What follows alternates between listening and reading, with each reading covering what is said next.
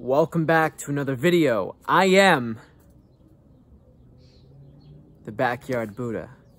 In this video, I'm going to launch a new series called This Chapter, where I take you through different books related to spirituality, self-development, and I read you a chapter a day and just give my thoughts on it afterwards. My thoughts on the chapter, my summary of the chapter, my best takeaway, my first take on that chapter.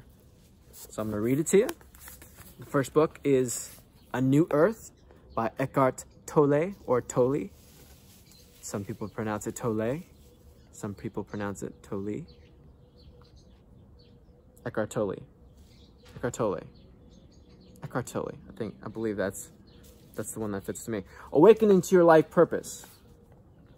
So, let's begin. Chapter one. Got my uh, lemon and orange tea here. It's quite delicious. Take a sip of this. What the old whistle? Okay, chapter one. The flowering of human consciousness. Evocation, and I have no idea what that word means.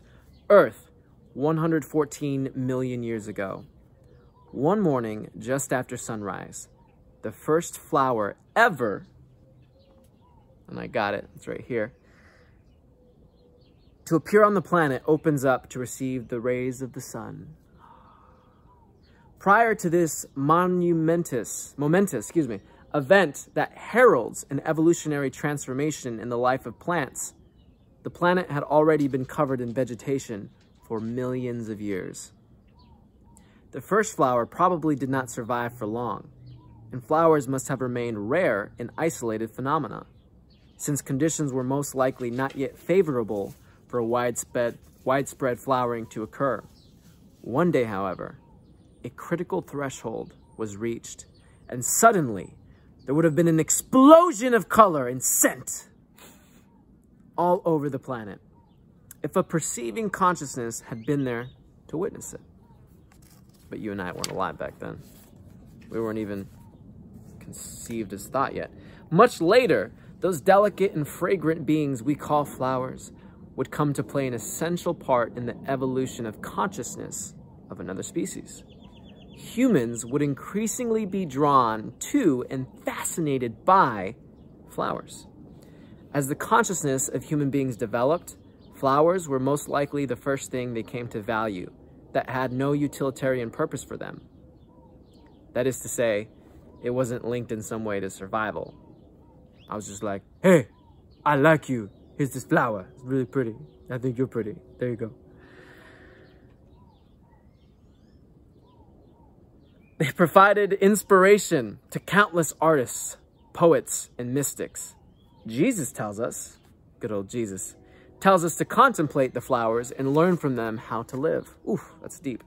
The Buddha, hey, it's my, it's my cousin, my older brother, is said to have given a silent sermon once, during which he held up a flower and gazed at it. After a while, one of those present, a monk called Mah Mahakasyapa, began to smile. He began to smile. He is said to have been the only one who had understood the sermon.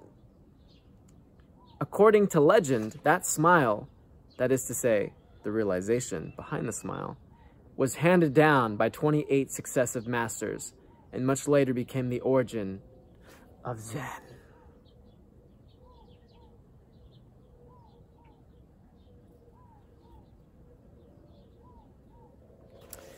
Seeing beauty in a flower could awaken humans, however briefly, to the beauty that is an essential part of their own innermost being, their true nature. The first recognition of beauty was one of the most significant events in the evolution of human consciousness the feelings of joy and love are intrinsically connected to that recognition. Without our fully realizing it, flowers would become for us an expression in form of that which is most high, most sacred, and ultimately formless within ourselves. Flowers, more fleeting, more ethereal, and more delicate than the plants out of which they emerged, would become like messengers from another realm, like a bridge between the world of physical forms and the formless. They not only had a scent that was delicate and pleasing to humans, this bee is just getting to work. Putting work in. I appreciate you, bee. Thanks for keeping the planet alive.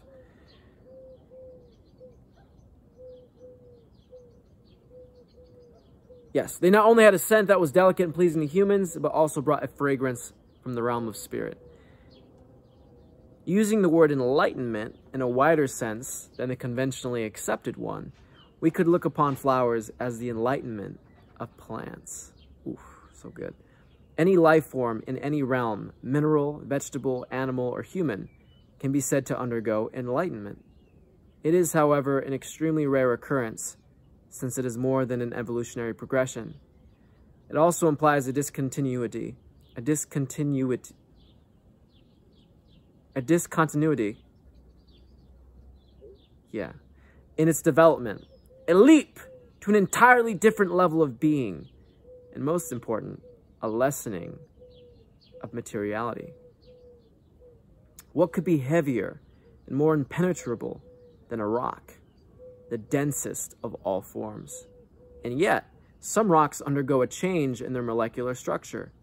They turn into crystals. Fucking A, man. Crystals are so dope.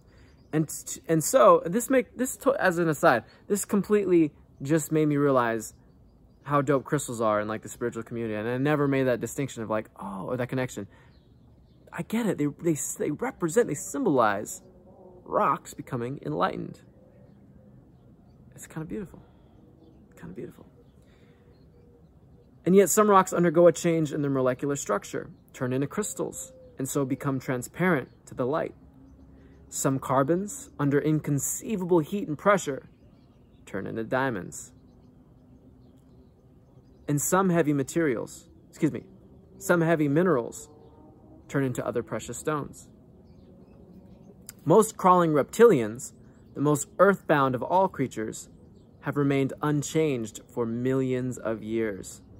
Some, however, grew feathers and wings and turned into birds, thus defying the force of gravity that had held them for so long.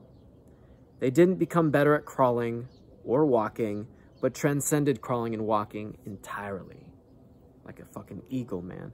Since time immemorial, flowers, crystals, precious stones, and birds have held special significance for the human spirit. Like all life forms, they are, of course, temporary manifestations of the underlying one life, one consciousness. Their special significance and the reason why humans feel such fascination for and affinity, and affinity with them can be attributed to their ethereal quality. Once there is a certain degree of presence, of still and alert attention in human beings' perceptions, it's a mouthful, they can sense the divine life essence, the one indwelling consciousness or spirit in every creature, every life form. Recognize it as one with their own essence, and so love it as themselves. Isn't that beautiful? You recognize yourself in everything. It's also like super narcissistic sounding. I love you because you're me. Mm, mm, mm, mm, Until this happens, however, most humans see only the outer forms, unaware of their inner, of the inner essence, just as they are unaware of their own essence and identify only with their own physical and psychological form. In the case of a flower, a crystal, precious stone, or bird, however, even someone with little to no presence can occasionally sense that there is more than the mere physical existence of that form. Without knowing that this is the reason why he or she is drawn toward it, feels an affinity with it. Look at this bee. Look at this bee. I love the bees. Um, feels an affinity for it. Yeah. So, flowers are pretty. I want to look at flowers and touch them. I'm drawn to them because I can appreciate them. I can connect to the essence, the presence, the life force, the consciousness, the aliveness, the isness, the beingness, the existence of that flower. It reminds me of my own essence, beingness, aliveness. Hmm. Because of its ethereal nature, in form, its form, excuse me, obscures the indwelling spirit to a lesser degree than is the case with other life forms. The exception to this are all newborn life forms, babies, puppies, kittens, lambs, and so on. They are fragile, delicate, not yet firmly established in materiality. An innocence, a sweetness, and beauty that are not of this world still shine through them. They delight even relatively insensitive humans. So when you are alert and contemplate a flower, crystal, or bird without naming it mentally, it becomes a window for you into the formless. There is an inner opening, however slight, into the realm of spirit. This is why these three enlightened life forms, like that bug I just blew away, have played such an important part in the evolution of human consciousness since ancient times. Why, for example, the jewel in the lotus flower is the central symbol of Buddhism, and a white bird, the dove, signifies the Holy Spirit in Christianity. They have been preparing the ground for a more profound shift in planetary consciousness that is destined to take place in the human species. This is the spiritual awakening that we are beginning to witness now. Take a sip here.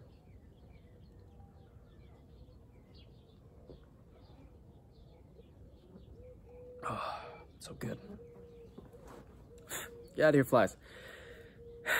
The purpose of this book is humanity ready for a transformation of consciousness, an inner flowering so radical, so profound, that compared to it, the flowering of plants, no matter how beautiful, is only a pale reflection? Can human beings lose the, lose the density of their conditioned mind structures and become like crystals or precious stones, so to speak, transparent to the light of consciousness? Can they defy the gravitational pull of materialism and materiality and rise above identification with form that keeps the ego in its place and condemns them to imprisonment within their own personality? The possibility of such a transformation has been the central message of the great wisdom teachings of humankind. The messengers, Buddha, Jesus, and others, not all of them known, were humanity's early flowers. They were precursors, rare and precious beings. A widespread flowering was not yet possible at that time, and their message become, became largely misunderstood and often greatly distorted. It certainly did not transform human behavior, except in a small minority of people. Is humanity more ready now than at the time of those early teachers? Why should this be so?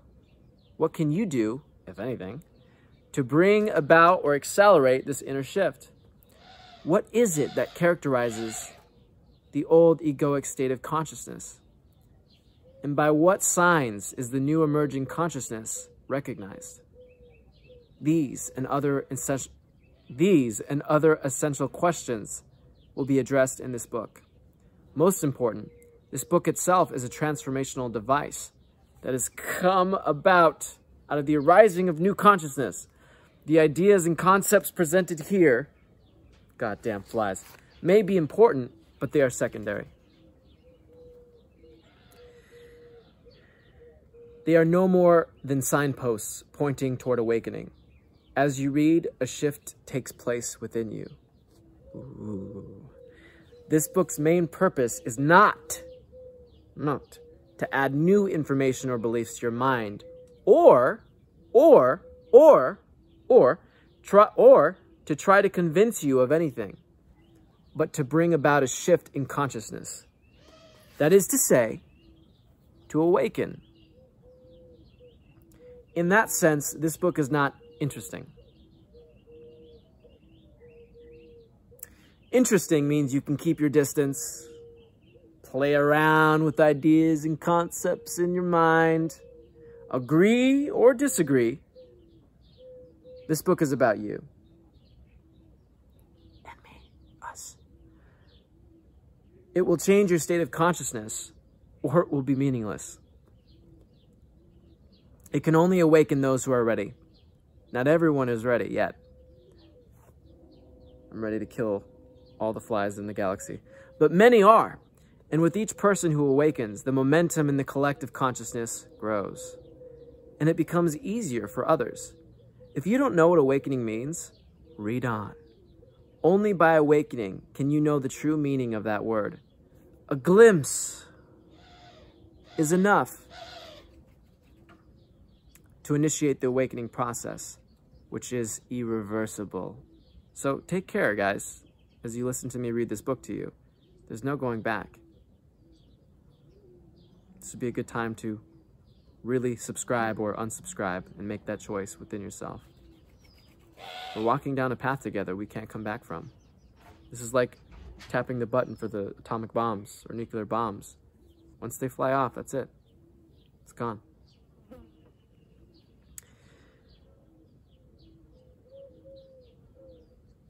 For some, that glimpse will come while reading this book. For many others, who may not have even realized it yet, the process has already begun. This book will help them recognize it.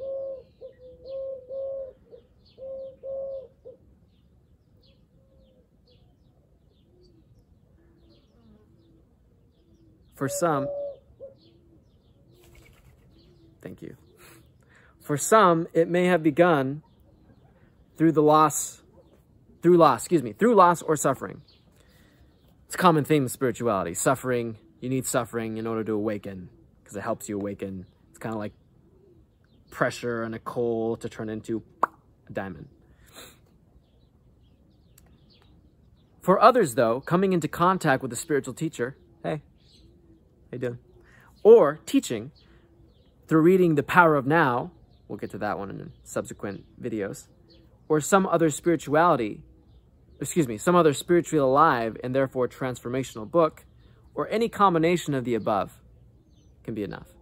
If the awakening process has begun in you, the reading of this book will accelerate and intensify it. Oh shit, what have we gotten ourselves into, my friend? An essential part of the awakening is the recognition of the unawakened you, the ego as it thinks, speaks, and acts as well as the recognition of the collectively conditioned mental processes that perpetuate the unawakened state. Fucking flies. God damn it. These chapters are long. Holy shit, I'm gonna be here for a little bit. Oh my lord. This is a preface? This must be a preface. I'm gonna get lockjaw. Oh god. Okay, we're gonna make it, guys. We're gonna make it. This, that is why this book shows the main aspects of the ego and how they operate in the individual as well as in the collective. This is important for two related reasons. The first is that unless you know the basic mechanics behind the workings of the ego, you won't recognize it. You'll be blind. And it will trick you into identifying with it again and again. This means it takes you over, an imposter pretending to be you. The second reason is that the act of recognition itself is one of the ways in which awakening happens. When you recognize the unconsciousness in you, shit. That which makes the recognition possible is the arising consciousness, is awakening. Recognizing all the parts of us that are unconscious is awakening more and more to our consciousness. You cannot fight against the ego and win just as you cannot fight against darkness. The light of consciousness is all that is necessary. You are that light. Our inherited dysfunction. If we look more deeply into humanity's ancient religions and spiritual traditions, we will find that underneath the many surface differences, there are two core insights that most of them agree on. The words they use to describe those insights differ, yet they all point to a twofold fundamental, fundamental truth.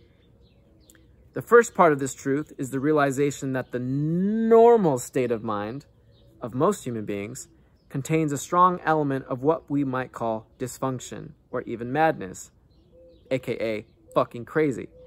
Certain teachings at the heart of Hinduism, perhaps, come closest to seeing this dysfunction, dysfunction as a form of collective mental illness. They call it Maya, the veil of delusion. Ramana Maharshi, Ramana Maharshi Ramana Maharishi. One of the greatest Indian sages bluntly states the mind is Maya. Buddhism uses different terms. According to the Buddha, the human mind in its normal state generates dukkha, which can be translated as suffering, unsatisfactoriness, or just plain misery. He sees it as a characteristic of the human condition. Wherever you go, whatever you do, says the Buddha, you will encounter dukkha. And it will manifest in every situation, sooner or later. According to Christian teachings, the normal collective state of humanity is one of original sin. Sin is a word that has greatly been misunderstood and misinterpreted. Literally translated from ancient Greek in which the New Testament was written, to sin means to miss the mark. As an archer who misses the target. So to sin means to miss the point of human existence. It means to live unskillfully, blindly, and thus to suffer and cause suffering. Again, the term, stripped of its cultural baggage and misinterpretations, points to the dysfunction inherent in the human condition. The achievements of humanity are impressive and undeniable. We have created sublime works of music, literature, painting, architecture, and sculpture. More recently, science and technology have brought about radical changes in the way we live and have enabled us to do and create things that would have been considered miraculous even 200 years ago even 50 years ago, I mean, with the internet and social media. No doubt, the human mind is highly intelligent. Sit break. Give me one second.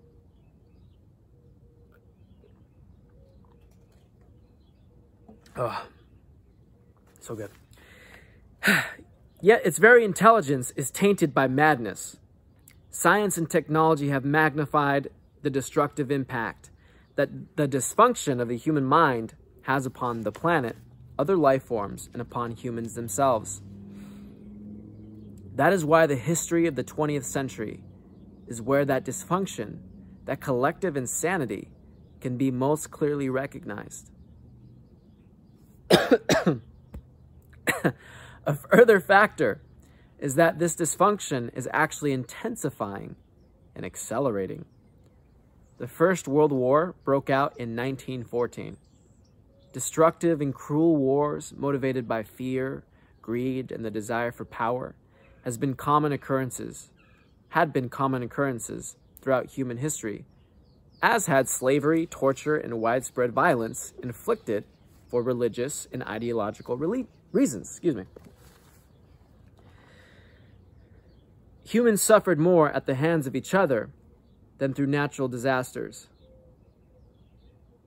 By the year 1914, however, the highly intelligent human mind had invented not only the internal combustion engine, but also bombs, machine guns, submarines, flamethrowers, and poison gas.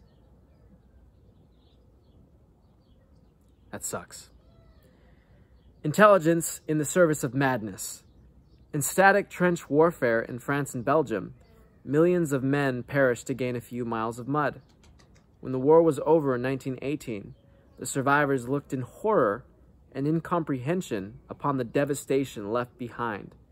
10 million human beings killed and many more maimed or disfigured. Never before had human madness been so destructive in its effect, so clearly visible. Little did they know this was only the beginning.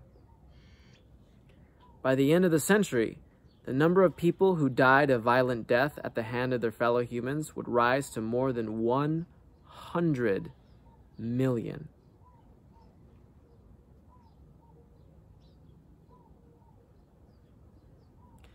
They died not only through wars between nations, but also through mass exterminations and genocide, such as the murder of 20 million class enemies, spies, and traitors in the Soviet Union under Stalin, or the unspeakable horrors of the Holocaust in Nazi Germany.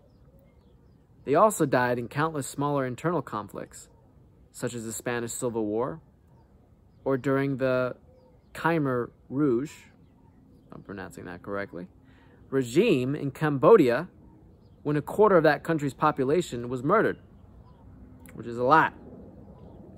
We only need to watch the daily news on television to realize that the madness has not abated, that it is continuing into the 21st century.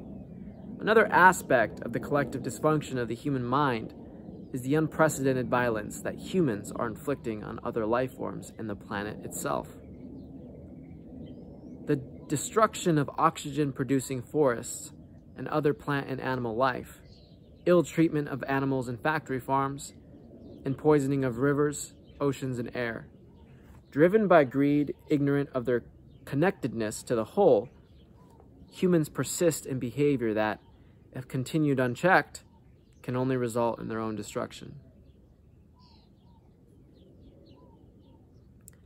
The collective manifestations of the insanity that lies at the heart of the human condition constitute the greater part of human history. It is, to a large extent, a history of madness.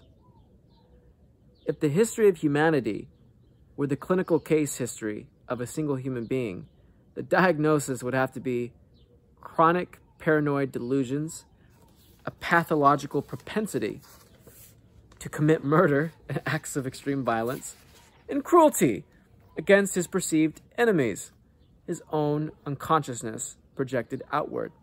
Criminally insane with a few brief lucid intervals. Fear, greed, and the desire for power are the psychological motivating forces, not only behind warfare and violence between nations, tribes, religions, and ideologies, but also the cause of incessant conflict in personal relationships. They bring about a distortion in your perception of other people and yourself. Through them, you misinterpret every situation, leading to a misguided action designed to rid you of fear and satisfy your need for more a bottomless hole that can never be filled.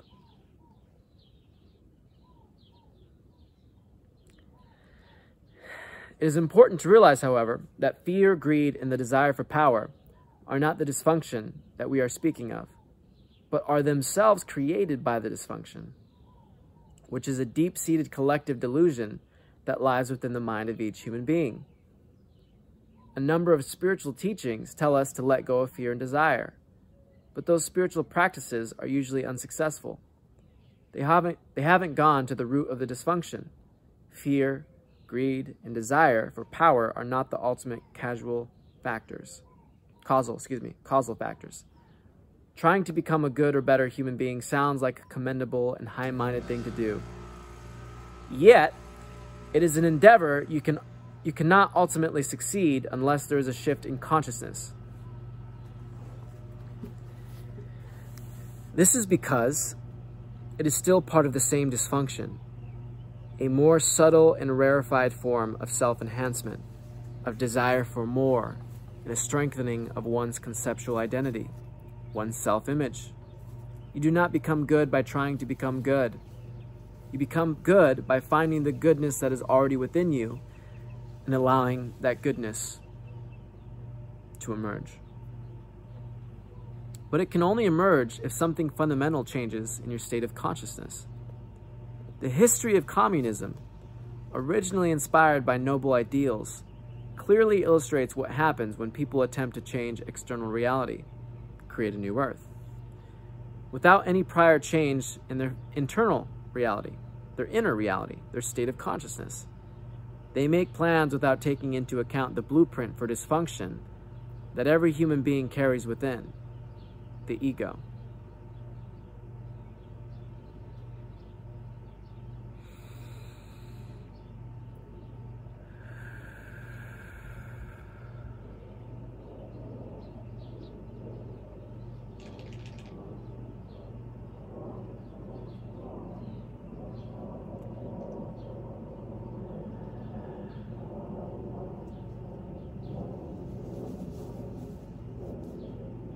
The arising new consciousness. Most ancient religions and spiritual traditions share the common insight that our, inter that our normal state of mind is marred by a, by a fundamental defect. However, out of this insight into the nature of the human condition, we may call it the bad news. Arises a second insight, the good news of the possibility of a radical transformation of human consciousness. In Hindu teachings, and sometimes in Buddhism also, this transformation is called enlightenment. Got a text. Okay. uh, in the teachings of Jesus, it is salvation. And in Buddhism, it is the end of suffering. Liberation and awakening are other terms used to describe this transformation.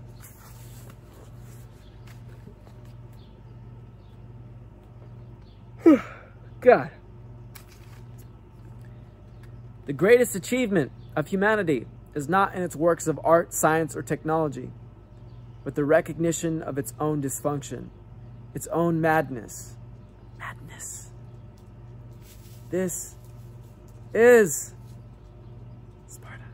In the distant past, this recognition already came to a few individuals. A man called Gautama Siddhartha, who lived 2,600 years ago in India, was perhaps the first who saw it with absolute clarity. Later, the title Buddha was conferred upon him. Buddha means the awakened one. At about the same time, another of humanity's early awakened teachers emerged in China. His name was Lao Tzu. He left a record of his teaching in the form of one of the most profound spiritual books ever written, the Tao Te Ching, or Tao Te Ching. Te Ching. To recognize one's own insanity is, of course, the arising of sanity, the beginning of healing and transcendence. A new dimension of consciousness had begun to emerge on the planet, a first tentative flowering. Those rare individuals then spoke to their contemporaries, they spoke of sin, of suffering, of delusion. They said, look at how you live. look how you live. See what you're doing, the suffering you create. They then pointed to the possibility of awakening from the collective nightmare of normal human existence. They showed the way the world was not yet ready for them, and yet they were a vital and necessary part of human awakening. Inevitably, they were mostly misunderstood by their contemporaries, as well as by subsequent generations. Their teachings, although both simple and powerful, became distorted and misinterpreted. In some cases, even as they were recorded in writing by their disciples. Over the centuries, many things were added that had nothing to do with the original teachings, but were reflections of a fundamental misunderstanding. Some of the teachers were ridiculed, reviled, or killed. Others came to be worshipped as gods. Teachings that had pointed the way beyond the dysfunction of the human mind, the way out of the collective insanity, were distorted and became themselves part of the insanity.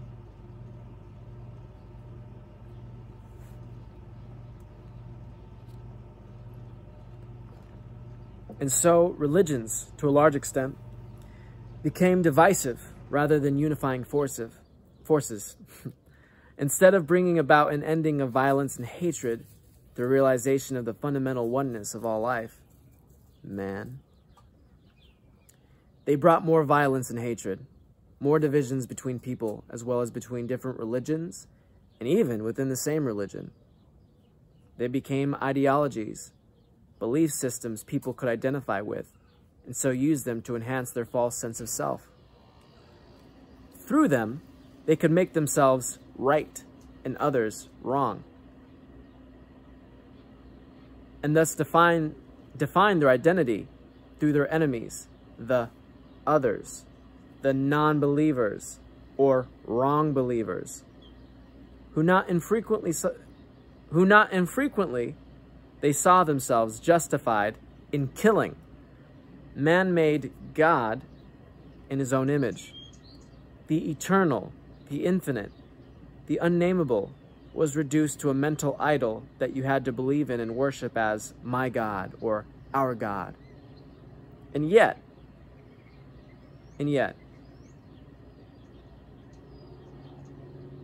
in spite of all the insane deeds perpetrated in the name of religion, the truth to which they point to still shines at their core.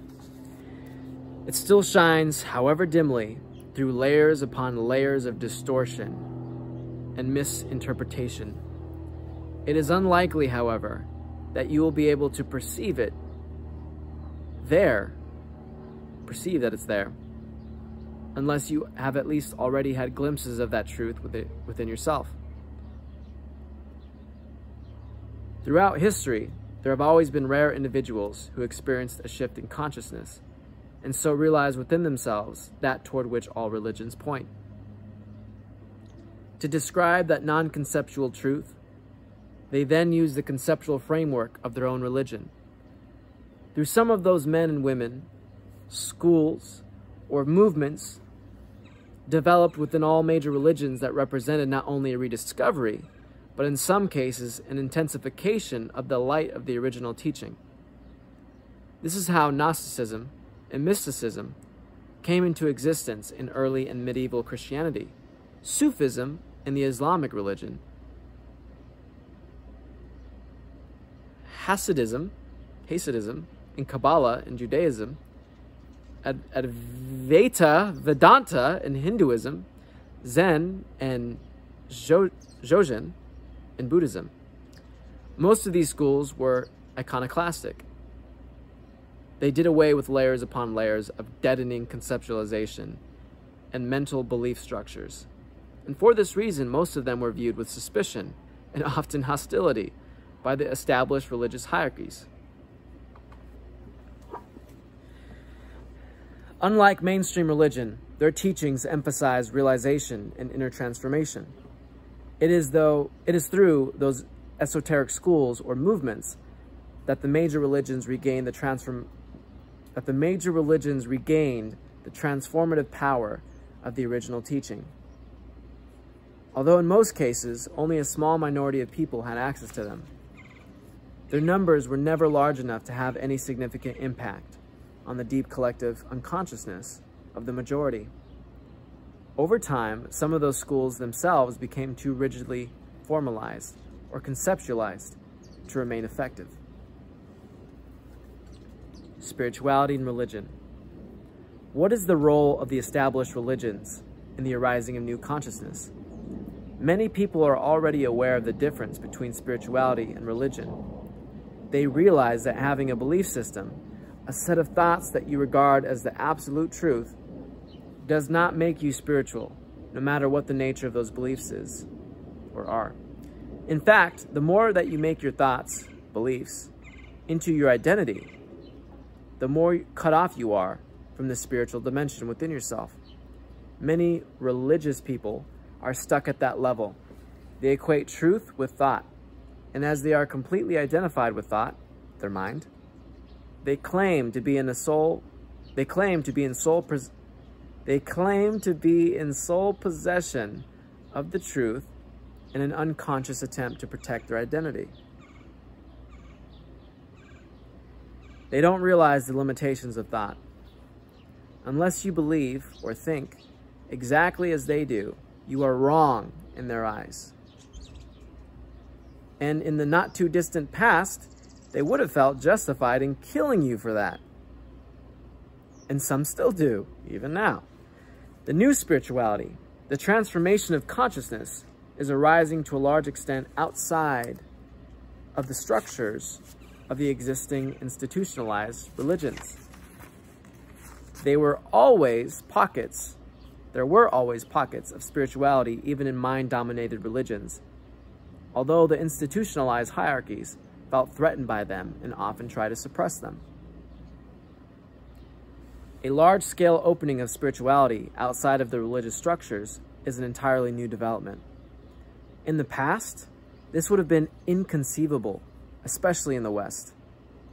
The most mind-dominated of, of all cultures, where the Christian church had a virtual franchise on spirituality. You couldn't just stand up and give a spiritual talk or publish, publish a spiritual book unless you were sanctioned by the church. And if you were not, they would quickly silence you. But now, even within certain churches and religions, there are signs of change. It's heartwarming. And one is grateful for even the slightest signs of openness, such as Pope John Paul II visiting a mosque as well as a synagogue.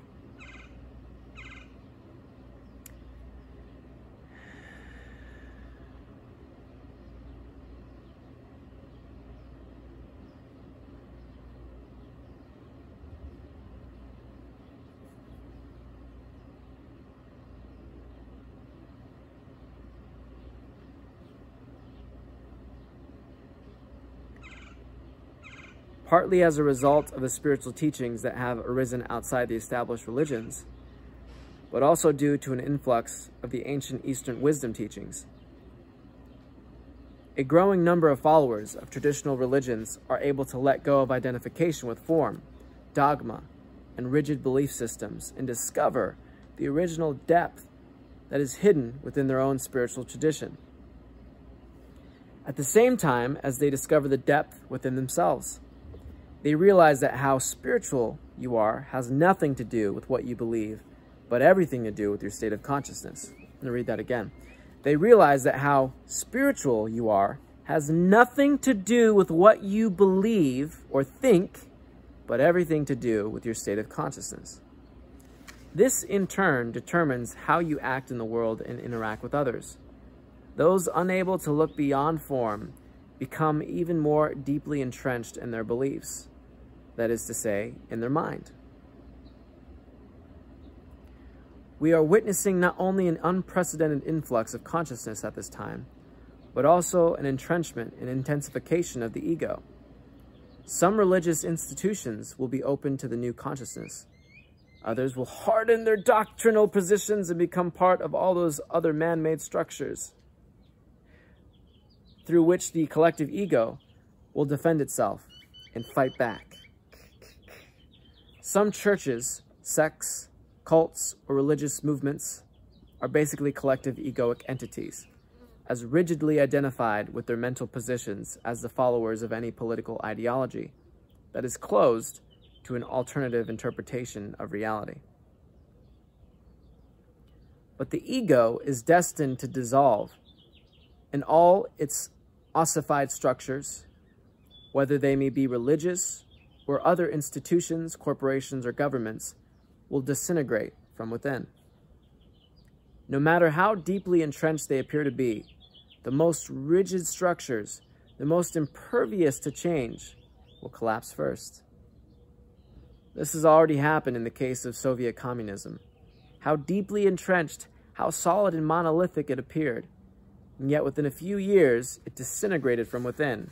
No one foresaw this. Maybe some. Who knows? All were taken by surprise. There are many more surprises in store for us. Yes, awesome. Looking great. The urgency of transformation. When faced with the radical crisis, when the old way of being in the world, of interacting with each other and with the realm of nature doesn't work anymore, when survival is threatened by seemingly insurmountable problems, an individual life form or a species will either die and become extinct or rise above the limitations of its condition through an evolutionary leap. Oh, Was, my lips are dry on that one.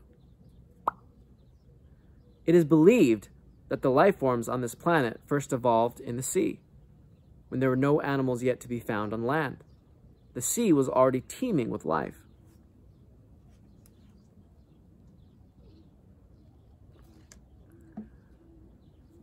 Then at some point, one of the sea creatures must have started to venture on a dry land. It would, it would perhaps crawl a few inches at first. Then, exhausted by the enormous gravitational pull of the planet, it would return to the water, where gravity is almost non-existent and where it could live with much greater ease. And then it tried again, and again, and again, and again, and again.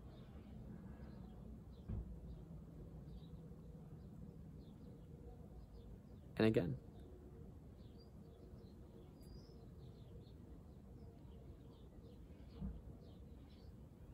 And again. And again. And again. And much later would adapt to life on land, grow feet instead of fins, develop lungs instead of gills. Kind of said that like a question, instead of gills. It seems unlikely that a species would venture into such an alien environment and undergo an evolutionary transformation unless it was compelled to do so by some crisis situation. There may have been a large sea area that got cut off from the main ocean, where the water gradually receded over thousands of years, forcing fish to leave their habitat and evolve. Responding to a radical crisis that threatens our very survival, this is humanity's challenge now. The dysfunction of the egoic human mind, recognized already more than 2,500 years ago, by the ancient wisdom teachers and now magnified through science and technology and technology is for the first time threatening the survival of the planet. Until very recently, the transformation of human consciousness, also pointed to by the ancient teachers, was no more than a possibility, realized by a few rare individuals here and there. Irrespective of cultural or religious background, a widespread flowering of human consciousness did not happen because it was not yet imperative. A significant portion of the Earth's population will recognize, very soon, if they haven't already done so, that humanity is now faced with a stark choice evolve or die.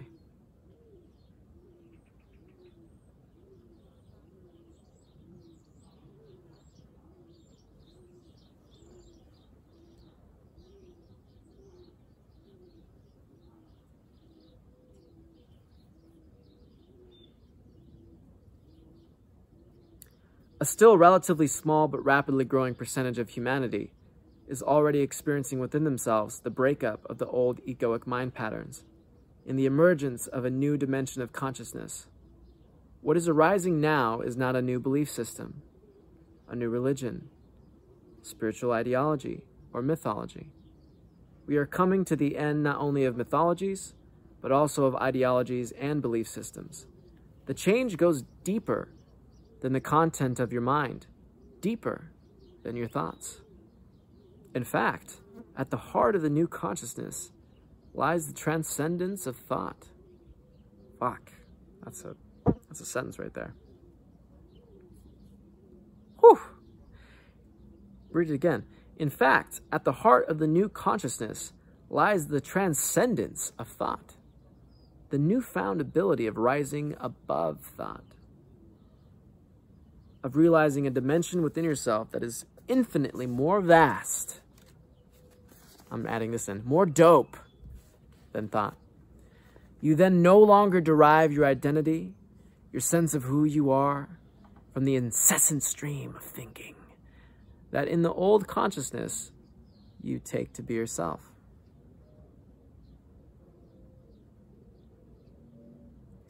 What a liberation to realize that the voice in my head is not who I am. Who am I then? The one who sees that. The awareness that is prior to thought, the space in which the thought or the emotion or sense perception happens. Ego is no more than this identification with form, which primarily means thought forms. If evil has any reality, and it has a relative, not an absolute reality. This is also its definition. Complete identification with form, physical forms, thought forms, emotional forms. This results in a total unawareness of my connectedness, your connectedness with the whole, my, your intrinsic oneness with every other, every other, every other, other, other, other, other, other, other, as well with the source of creation itself. I added that part in. This forgetfulness is original sin, suffering, delusion. When this delusion of utter separateness underlies and governs whatever I think, say, and do, what kind of world do I create? Get out of here, fly. To find the answer to this, observe how humans relate to each other. Read a history book or watch the news on television tonight. And I'm adding this in as well. In more recent times, in recent times, currently, just check Twitter. If the structures of the human mind, mind remain unchanged, we will always end up recreating fundamentally the same world, the same evils, the same dysfunction. This is the last page for this chapter. A new heaven and a new earth. The inspiration for the title of this book came from a Bible prophecy that seems more applicable now than at any other time in human history. It occurs in both the Old and the New Testament and speaks of the collapse of the existing world order and the arising of a new heaven and a new earth. We need to understand here that heaven is not a location, but refers to the inner realm of consciousness. This is the esoteric meaning of the word, and this is also its meaning in the teachings of Jesus. Earth, on the other hand, is the outer manifestation in form, which is always a reflection of the inner collective human consciousness, and life on our planet are intrinsically connected. A new heaven is the emergence of a transformed state of human consciousness, and a new earth is its reflection in the physical realm.